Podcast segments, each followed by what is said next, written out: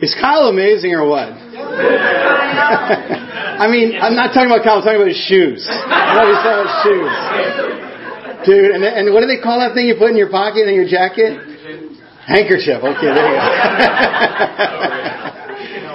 I've known Kyle since uh, we got we met uh, in, uh, in in Hartford, Connecticut, because his older brother Dylan, younger brother Dylan, okay, was one of Nick, my son's best friends, and he had these like three amigos in Hartford, and we lived about an hour and a half away from Hartford in a little town called Ridgefield, Connecticut, and so we would we would um, uh, commute there, and uh, and so it was really cool just to kind of, you know, connect with that family in Hartford and Dylan and these three buddies of uh, Nick's just kind of kept him sane through high school. And they're kind of those friendships, you know, you make when you're 16, 17 years old and you just kind of keep them for life.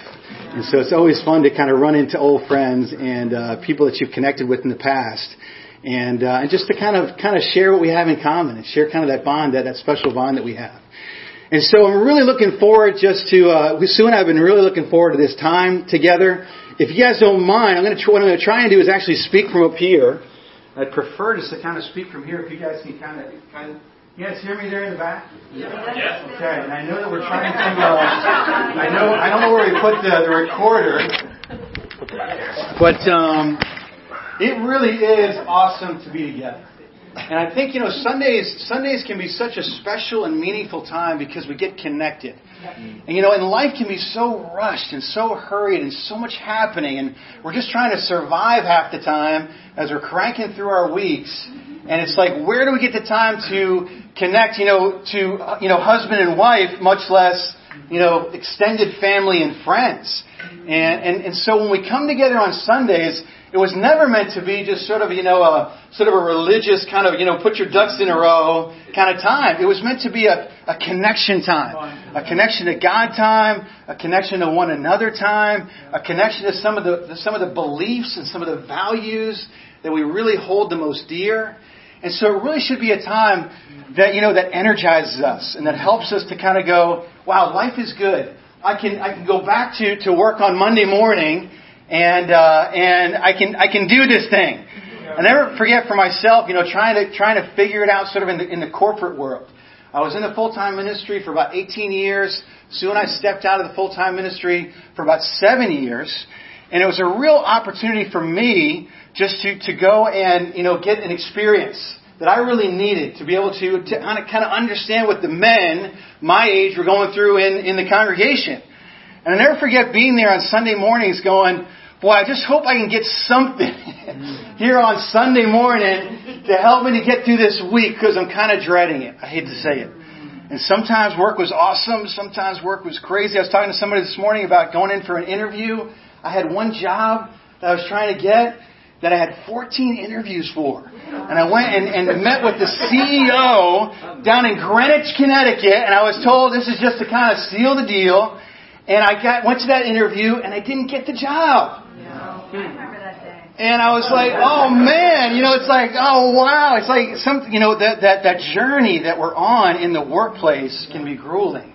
Yeah. And and so it's so important. I really believe that we can come together on a Sunday morning and just kind of go, oh, amen. Yep. Right. Everything's going to be okay. Right. I got some I got some some friends on the journey. God is in my corner, and I got some fuel in the tank you know, from from from prayer, from you know the scriptures, and from God, you know, just to, to hearing His voice, and I can make it, and I can and I can kind of go to that next place. And I really hope that that's um, what we can get out of this morning, is where we can get into into the scriptures for a little while, and that we can leave with a little bit more of a sense of the incredible lives that we get to live, yeah. Hmm. and what God thinks about us, and and and the power source that is there, that is God and that, and that is Jesus in our in our corner as we're fight, trying to fight that fight in the ring. That Jesus is in our corner, cheering us on, coaching us on. We can do it. And He's saying, if I can go through all that I went through, and I can actually rise from the dead at the end of that, you're going to make it, and we're going to do this together, and it's going to be awesome. You know, um, it was really an honor and a privilege to come up a few weekends ago, and I got to go out with all the ruffians out to the camp and hang with the bros. And it was kind of a unique opportunity just to kind of get to know each other. And there's just stuff that comes out in the stories and in the, you know, uh, I don't know, just in all the grunts and groans that happen, you know, around the fireplace and in the cabins. And uh, it was such an awesome time. You know, at the end of that, I was feeling like, man, I love these guys. What an awesome group of men. And I get the chance to to uh, to not just kind of again sort of be in sort of a religious setting, but it was cool just to be out there as men, as brothers. And I know Sue just really really enjoyed her time uh, with the women as well. And it's really, really, uh, really an honor just to be with the, uh, the Burlington, Burlington family, Burlington gang. And uh, I actually, too, I really had a great time with Carl and Helen's daughter, Alexandra. And so I, I head back to the Balzers after I'm kind of exhausted from the uh, from the from the uh, the camping because there's not a whole lot of sleeping going on at these camping trips. And I head back and I and I meet Alexandra and, and there's Sam, of course, and uh, and and um, okay, the Balzer's other son, James. James. Okay, James was upstairs because he was getting a little bit disciplined, and so we are kind of coming about the situation. And so, and so I come in and I, and, and just it's just hang time with Mike and Sam and Alexandra. And I was like riveted for like two hours. Because Alexandra, she's just like, boy, what a, what a, what a little, uh, what a little Power Ranger. She's just so interested and so interesting. And so you're like having all these deep conversations and talking about imaginary friends and all these trips we want to go on. Anyway, it's really fun. And it was great, of course, to meet Helen afterward as well and see the kind of the source of all that life. And I wanted to introduce you guys to my family. And uh, because we've gone through some really cool uh, experiences the last couple of years. And um, one of the first experiences we had was a couple of years ago when Nick, uh, who's on the right there, that's my son, uh, he graduated from the University of Georgia. Mm-hmm. And that was a long story as well. Some of you guys I know are familiar with. Chris knows our kids and uh, knows, you know, kind of have a lot of mutual friends and that kind of thing. But that's Nick on the right. Of course, that's Sue. That's Mackenzie. This is at her graduation. She just graduated this past spring from nursing school. Mm. Nursing school almost killed her. she is smart and she's very compassionate. And so she wanted to go into nursing because most of the compassionate part, not because of the pharmaceuticals and the science and the math and, oh, and all that stuff it just was such a it was such a challenge. So we were just rooting for her, trying to be her biggest biggest cheerleaders, and she made it. She graduated. And then the next thing came along, the NCLEX exam, the national boards for, for nursing, as I know a lot of you are familiar with. And uh, and so we were FaceTiming her. We were down in Philadelphia. We were speaking, doing a little something there with the church in, in Philadelphia. And so she said, "Hey, mom and dad, could you be on the line with me when I find out my results from the NCLEX?" Because she took all 265 questions. She was in this she was in this test for six hours. And so she, you know, apparently the test clicks off if you're doing really well after 70, or it clicks you off if you're doing really poorly after 70. So, but so you keep going on and on. She's like, She's like in the ring. I mean, it's not 12 rounds, like 50, it's like 30 rounds, right? So her new nickname now, we call her just 265. 265, Ken. Just remember that. You're going to make it. You can make it through that. So anyhow, so we're on the line, and we weren't sure if we were going to have like a meltdown or it was going to be like the greatest celebration of all time. We just weren't sure. But, but thanks be to God. There was a great celebration. So we found out that Mackenzie passed. It's really cool because tomorrow she starts her dream job in Atlanta, Georgia. She had this dream to, to work for the uh, the uh, Children's Hospital of Atlanta, and so sure enough, she's starting her job tomorrow, and she lives a few doors down from her big brother, Nick, and uh, and his new bride, Bree. They were married about a year and a half ago, but it's really fun because there's a bunch of a bunch of the um, uh, Christians, the disciples down in Atlanta, live in the same building, in the same kind of collection of buildings. And so she gets to live close to them and uh, just party and just have some fun. just be near her friends and be near her big brother who really is kind of her best friend. So why don't you go to the next slide? So this is us down this past summer in Topsail, Topsail Island down in North Carolina. That's Bree, formerly Broyles, and um, and Bree's family has a timeshare down in this amazing place. It's amazing.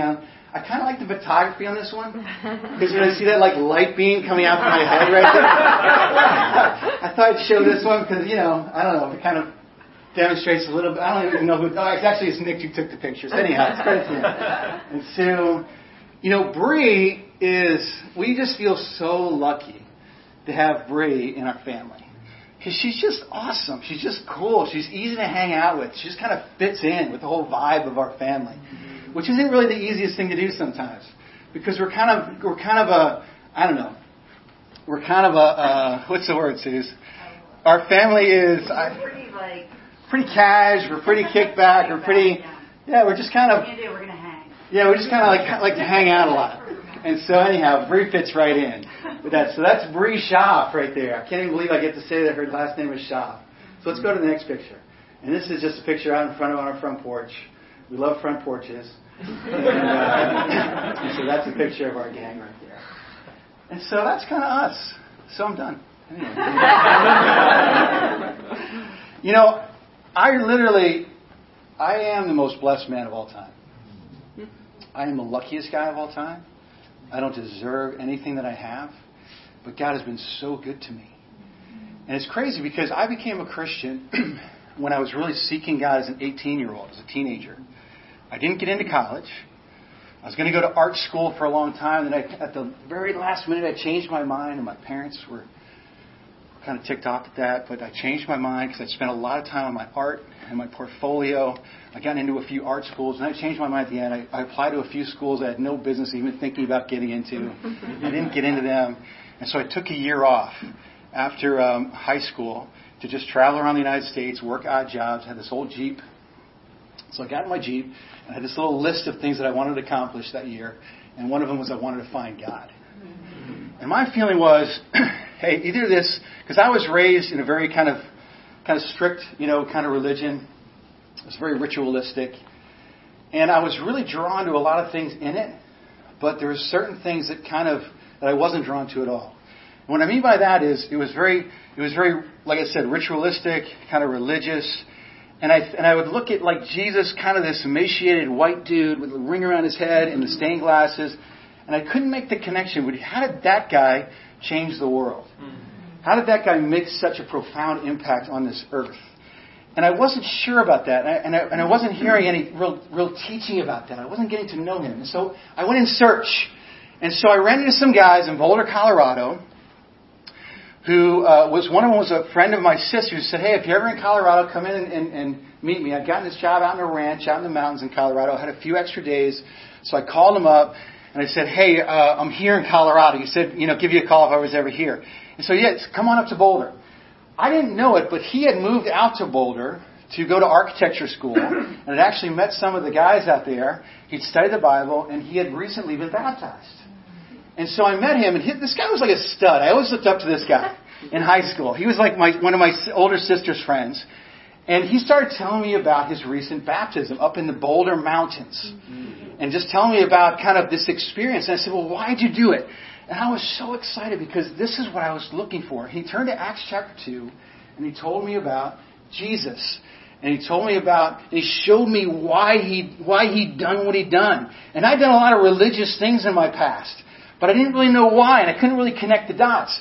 And so Acts chapter 2 really, really helped me, because it started to help me to see that I could, that, that, that religion, that Jesus wasn't just sort of a myth. It wasn't just sort of a, a you know, sort of an old wives' tale, like Paul Bunyan, or like Humpty Dumpty, or something like that. That Jesus was real, that he, that he changed the world, that the things he spoke about and the things that he did were real and, and that I could follow him. A lot like Sue was talking about in the communion.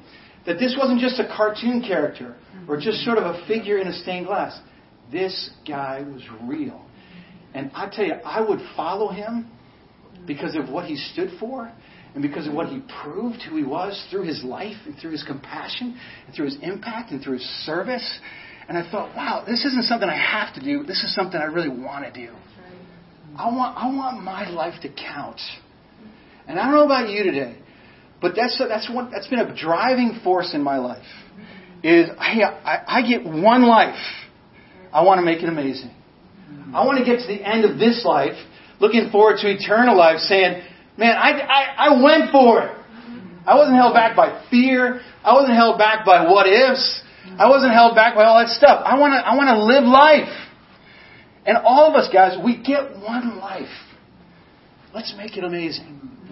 Let's make it amazing. And the difference that we can make, the difference in, in, in being a Jesus follower, is that He did it. He did it. He went up against the, the craziest forces of evil, up against the craziest forces that wanted to, wanted to take Him out. He faced all the temptation that we face times a million, or however you'd factor that out. And he faced it. He faced it right among us.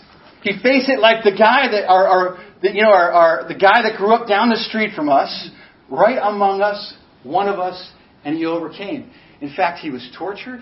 He was unfairly accused. He was murdered. He was treated like a piece of trash up on a tree. And he even overcame that. Everybody saw him die. And then he did what no one else in the history of man has done. He rose from the dead, just like he said, mm-hmm. down to the specific detail of what he predicted. Mm-hmm. And so, if you look through history, there's been about 140 billion people who've lived. You know, the one common thread through all people who have lived is that they have also died. Mm-hmm. Doesn't matter what nationality they were, doesn't matter if they're a man or woman, didn't matter if they were rich or poor, didn't matter if they were educated, nothing. Everybody, every human dies. Except for this one dude. He grew up in Nazareth, a no name place. People didn't really believe this place existed until, until a little ways back, like a hundred years ago or so, when they started finding remains of Nazareth. He grew up a peasant, and everybody was against him. Everybody railed against him.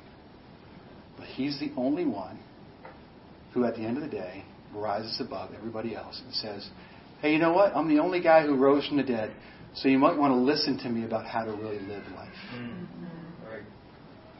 And that's what we get. That's right. We don't get we don't get just to listen to somebody else who's going to die, or somebody else who's going to sin, or somebody else who's going to fail. We get to listen to the guy who loves us, who cares for us, who, who, who knelt down to serve us, to listen to him about how not only just to survive life, but how to thrive in life. Think of a challenge you're going through. Think of a challenge you're going through. And one of the best things you can do is to think through, okay, how would Jesus handle this? What would his spirit be?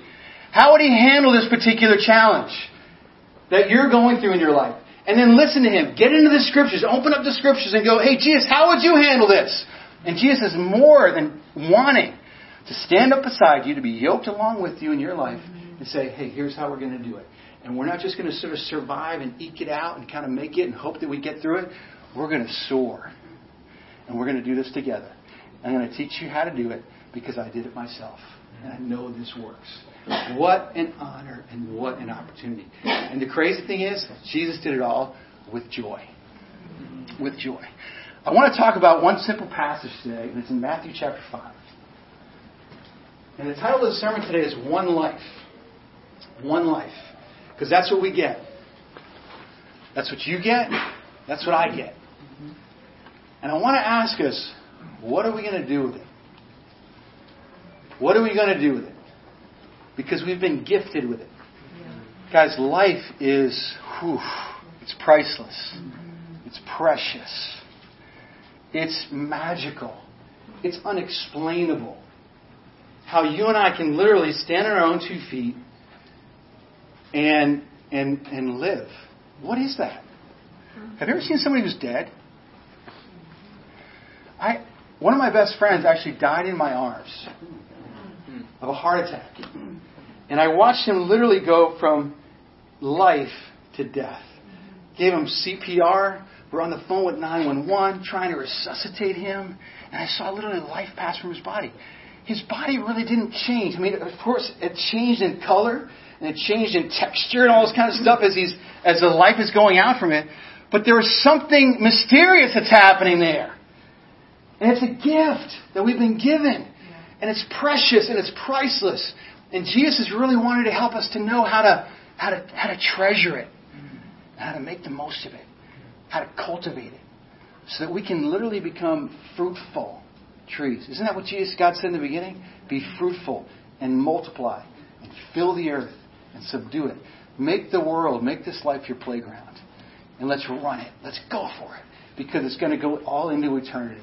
And it's a great adventure that we get to live with Him. But we get one life. And I really want to ask all of us this morning to treasure that one life and to say, whatever I do, I'm going to do my best to live this life to the fullest. Because you have gifts that we need. Mm-hmm. You have unique talents that we need, and we need them desperately. And when you hold them back from us, we're not as good as we could be. We need you. And we need you to aspire to live the life that God has really created you for. Let's pray, and then we're going to talk through Matthew 5 here a little bit, and then we're going to, um, and then we're going to sing a song. Okay? So let's pray together and ask God to really bless our time.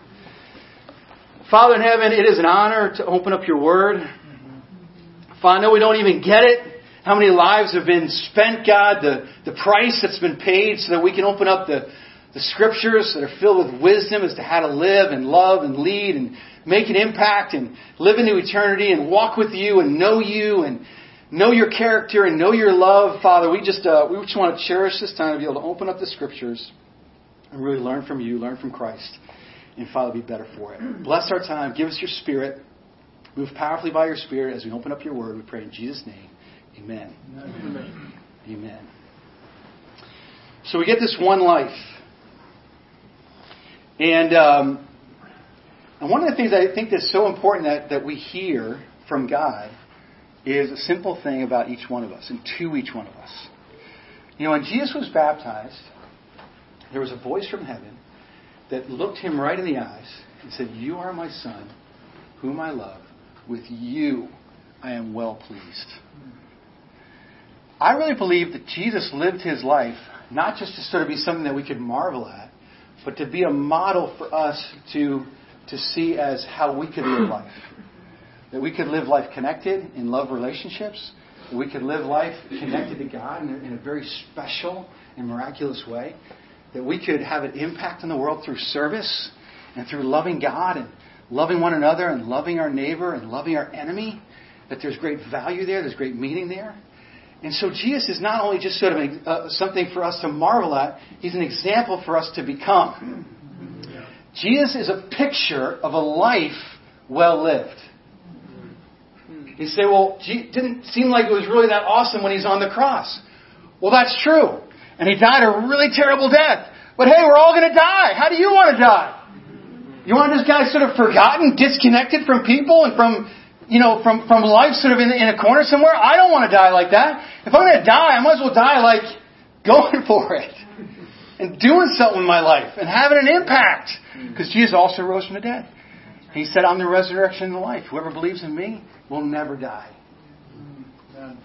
You know, Jesus offers us something that's extraordinary. But what I want to tell you this morning is you are extraordinary. You are. You are awesome. You are amazing. You are a miracle. The potential in your life and in your heart, soul, mind, and body is off the charts. We can't even measure it. That you are made with special gifts, with special talents, and when we use those gifts to serve, our life starts to change the world around us. When we start to value our life, then we start to cultivate our life, we start to treat ourselves well, we start to treat the people around us well, and we start to grow. And we start to produce fruit, and we start to produce seeds. And the crazy thing about those seeds, they have, they have the potential literally to, to multiply into hundreds of fruits, hundreds of trees, thousands of fruits, thousands of trees, each one just as amazing as the last. You are awesome.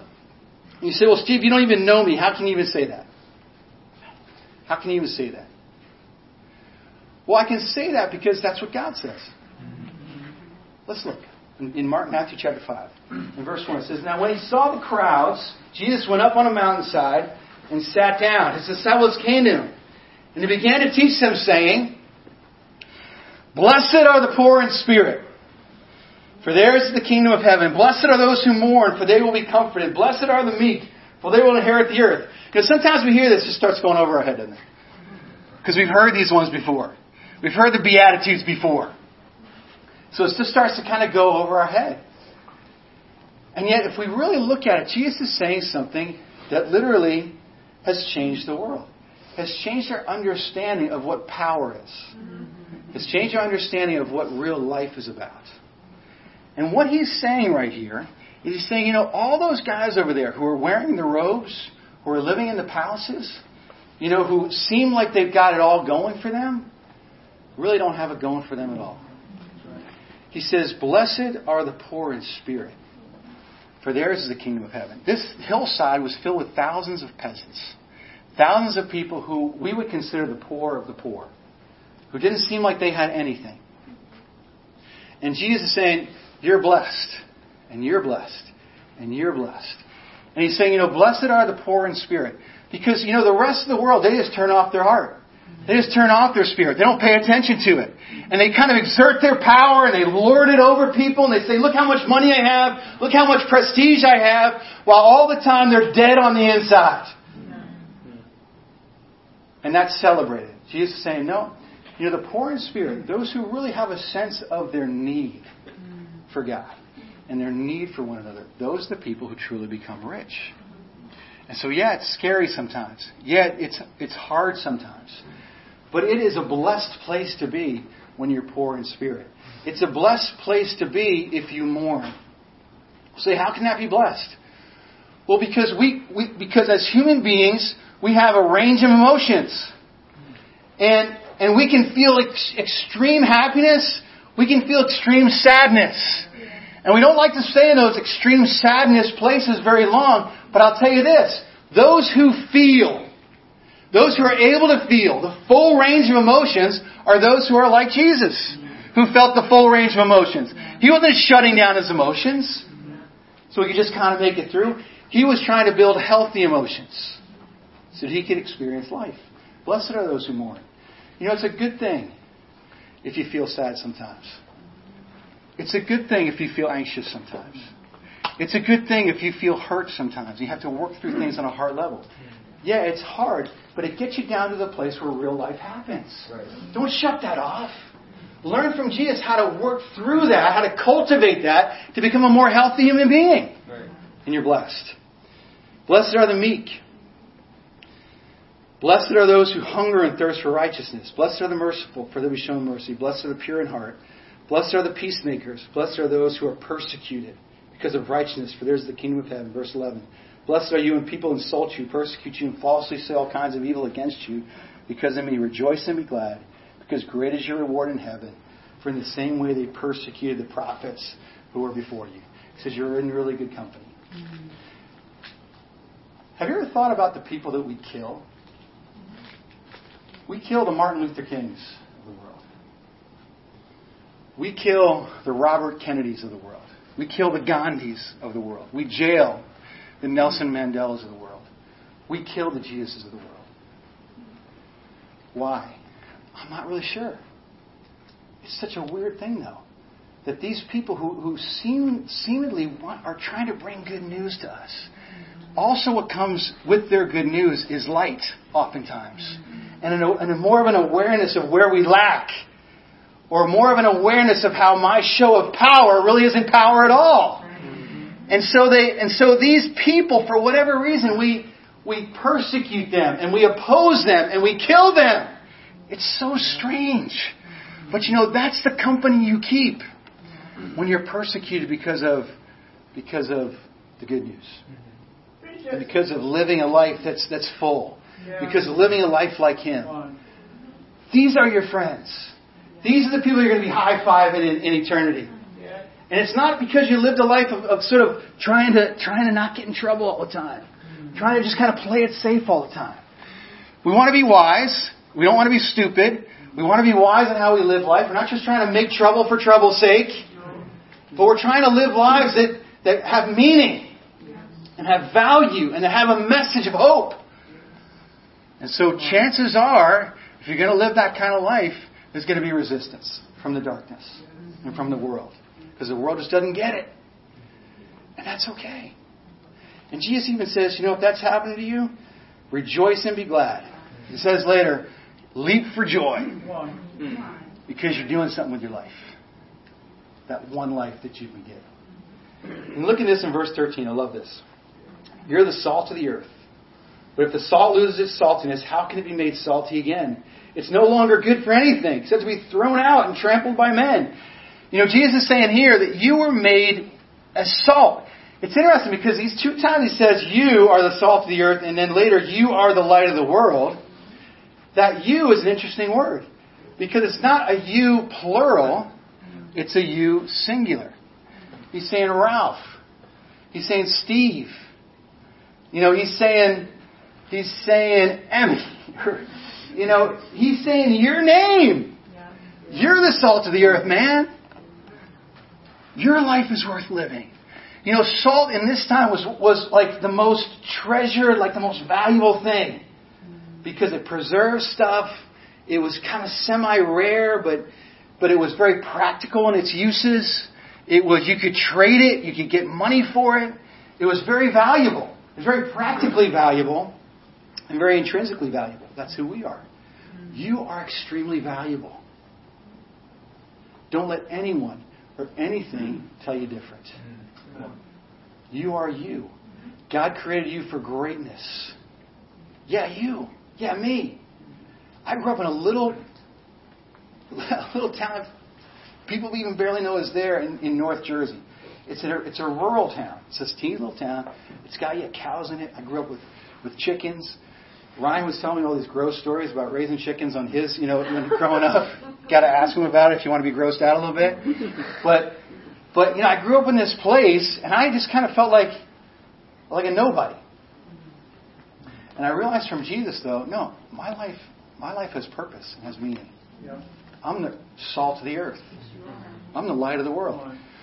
So for a lot of us, when we try and finish that sentence, a lot of us struggle. I am. How do you finish that sentence? And not necessarily when you're in front of people, but when you're by yourself.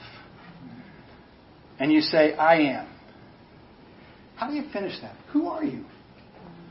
What's your life for? Why are you here? What are your gifts? What are your talents? What are your unique experiences? You know, um, a lot of times when we go through difficult times, it's so that we can learn from it and then help others not have to go through that difficult time because they learn on your dime or they learn on my dime. And we've got to sometimes be willing to go through the tough times so that we can make that mess our message, right? right. Make that try our triumph. So we can make that, that failure a part of our story that now we can pass on to others, pass on to our kids. You know, this is one of the things that we wanted our kids to be so so confident about it. I'm the salt of the earth. I'm the light of the world. My life has value. I'm lovable. I'm awesome. I'm amazing. And that's not pride talking. That's just real. That's just God talking. You know, he goes on, he says, You're the light of the world. A city on a hill cannot be hidden. Neither do people light a lamp and put it under a bowl. Instead, they put it on its stand, and it gives light to everyone in the house. In the same way, let your light shine before men so that they may see your good deeds and praise your Father in heaven.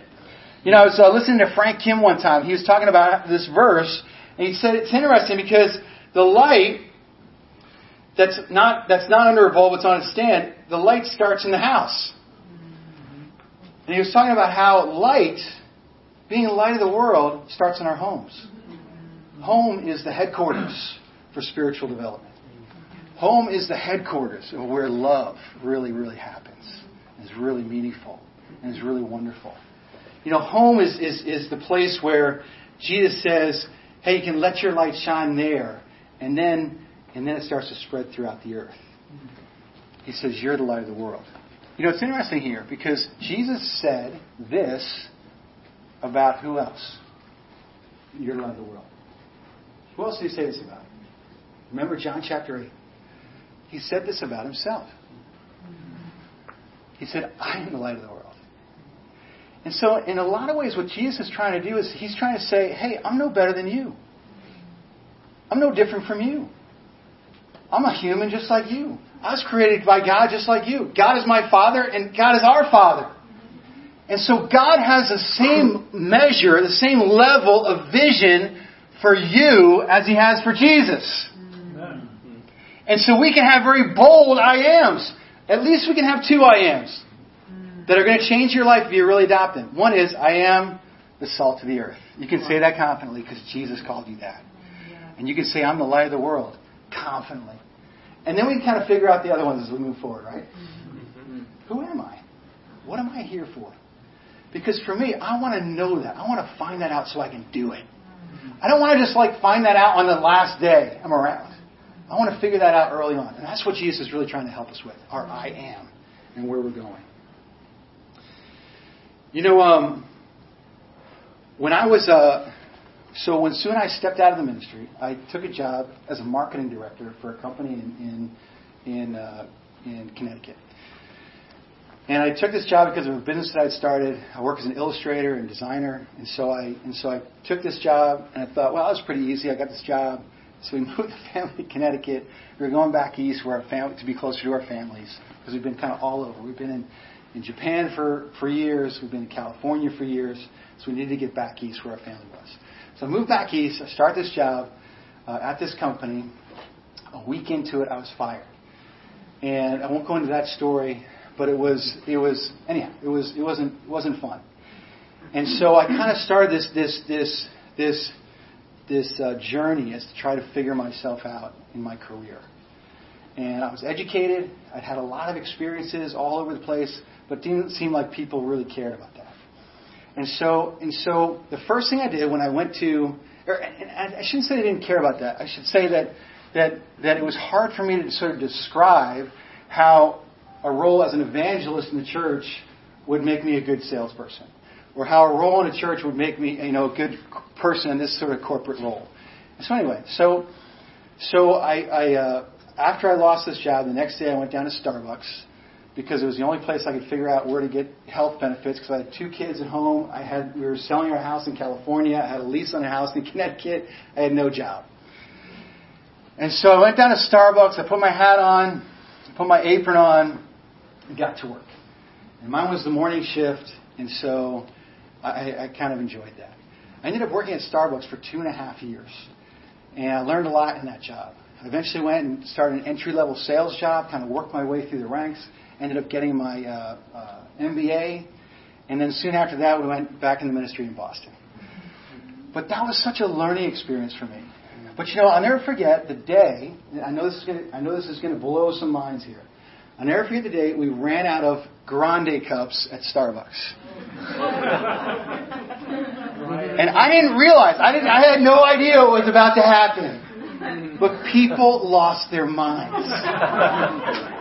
and we say, no, we can give you two tall cups, which actually equals more than a grande cup, or we give you a venti instead of a grande people were so locked into their their drink. And they come through line, and I'll never forget the guy who comes through line, and I tell him the I tell him the bad news as gently as I can, and he starts pointing at me. He says he starts yelling, "Bad job!" Like, oh wow, what's what is happening right now? There's a whole line of people, and he said and multiple times, "Bad job!" And he's yelling and he's stomping around. And, he, and, he, and this wasn't like a weird guy. This is like a, one of our regular customers. and I wanted to say, dude, calm down, man. This isn't that big a deal. And for him, it was it was off the charts. So he goes through the line. He's like yelling at me. He's going out the door. I'm writing up a card on you. I'm sending him to Starbucks. That was one experience. I'll never forget another time where a guy comes through and he's kind of a kind of a grumpy guy, and so I was trying to cheer him up. And so he, I said one morning, I said, "Hey, my name is Steve. How's your day going? What's your name? He says, My name is Get Me My Coffee. and so here I am standing with my with my my apron on. got a lot of mug awards. And my hat. I did have some mug awards on my hat for doing a good job. and one of the things I was really challenged with, guys, in that period of my life is that who am I? And what is my life? I was like I was like 42 years old, 43 years old. I was having a hard time finding a job. I'd had all these different experiences, and I just couldn't figure it out. And I was like, what, God? What do you want from me? What is the deal? I'm trying. I'm trying to do. I'm trying to. I'm trying to be. You know, be joyful always. Pray continually.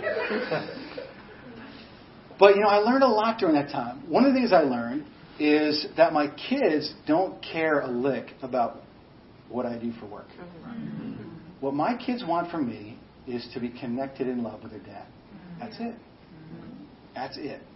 In fact, they liked me working at Starbucks. So I'd bring parfaits home, and I'd bring, you know, I'd bring like donuts home that that that were you know were left out at the end of the day. And they're like, my dad's got the greatest job ever. He brings us home food. He's got the cool job at Starbucks. What does your dad do? Oh, he works in he works in because we live in a very wealthy town. We we rented this little carriage house in this very wealthy town in Connecticut, and half the time I just felt like a loser. Like, what am I doing with my life? And it was just this journey. And, and another thing that I learned is is that, and I don't know how, if this sounds too simple, but I learned that God is with me. Right. That God loves me. And it's not because I've done this awesome job spiritually. It's not because I've had this certain kind of impact. It's not because of any of that stuff. It's just, I don't know why, but He really loves me. And He, wa- he wants to walk with me. And there'd be these times I'd be out ranting. I think people thought I was just nuts. I was the nutty guy in the neighborhood. Uh, because because I would go out and I would just I would one of the things that came out of this time was I really sought God in a way I never had. And I prayed to him because I was really desperate. And I realized that a lot of change comes not in just times of inspiration, but times of desperation. It's kind of like that little combination of both. That's when we really start to change and we really start to grow and we really start to look inside and we really start to reach out for God and rely on Him. And He's the God who raises the dead. And so, of course, He can help us through it. And of course, you know what? It, it, it all turned out all right. Whew. kind of gives me kind of the chills just even thinking back about some of those things. But God is working for the good. And we found and we and we came up with this little slogan in our family. And it's this our slogan was, if it's not this, it's something better. Because as we went through disappointment, what we realized time after time is that God wasn't trying to put us down. He wasn't trying to take us out. He wasn't trying to punish us. What He was trying to do is He was trying to work for the good in our lives. And so if we got disappointed, it was not because God was trying to take away something good. He was trying to actually give us something better. And that has really guided us a lot through the tough times and through the disappointing times. Be able to say, no, you're the light of the world. You're the salt of the earth. We're going to get through this together. Because so often I get confused and I get dark and I lose heart.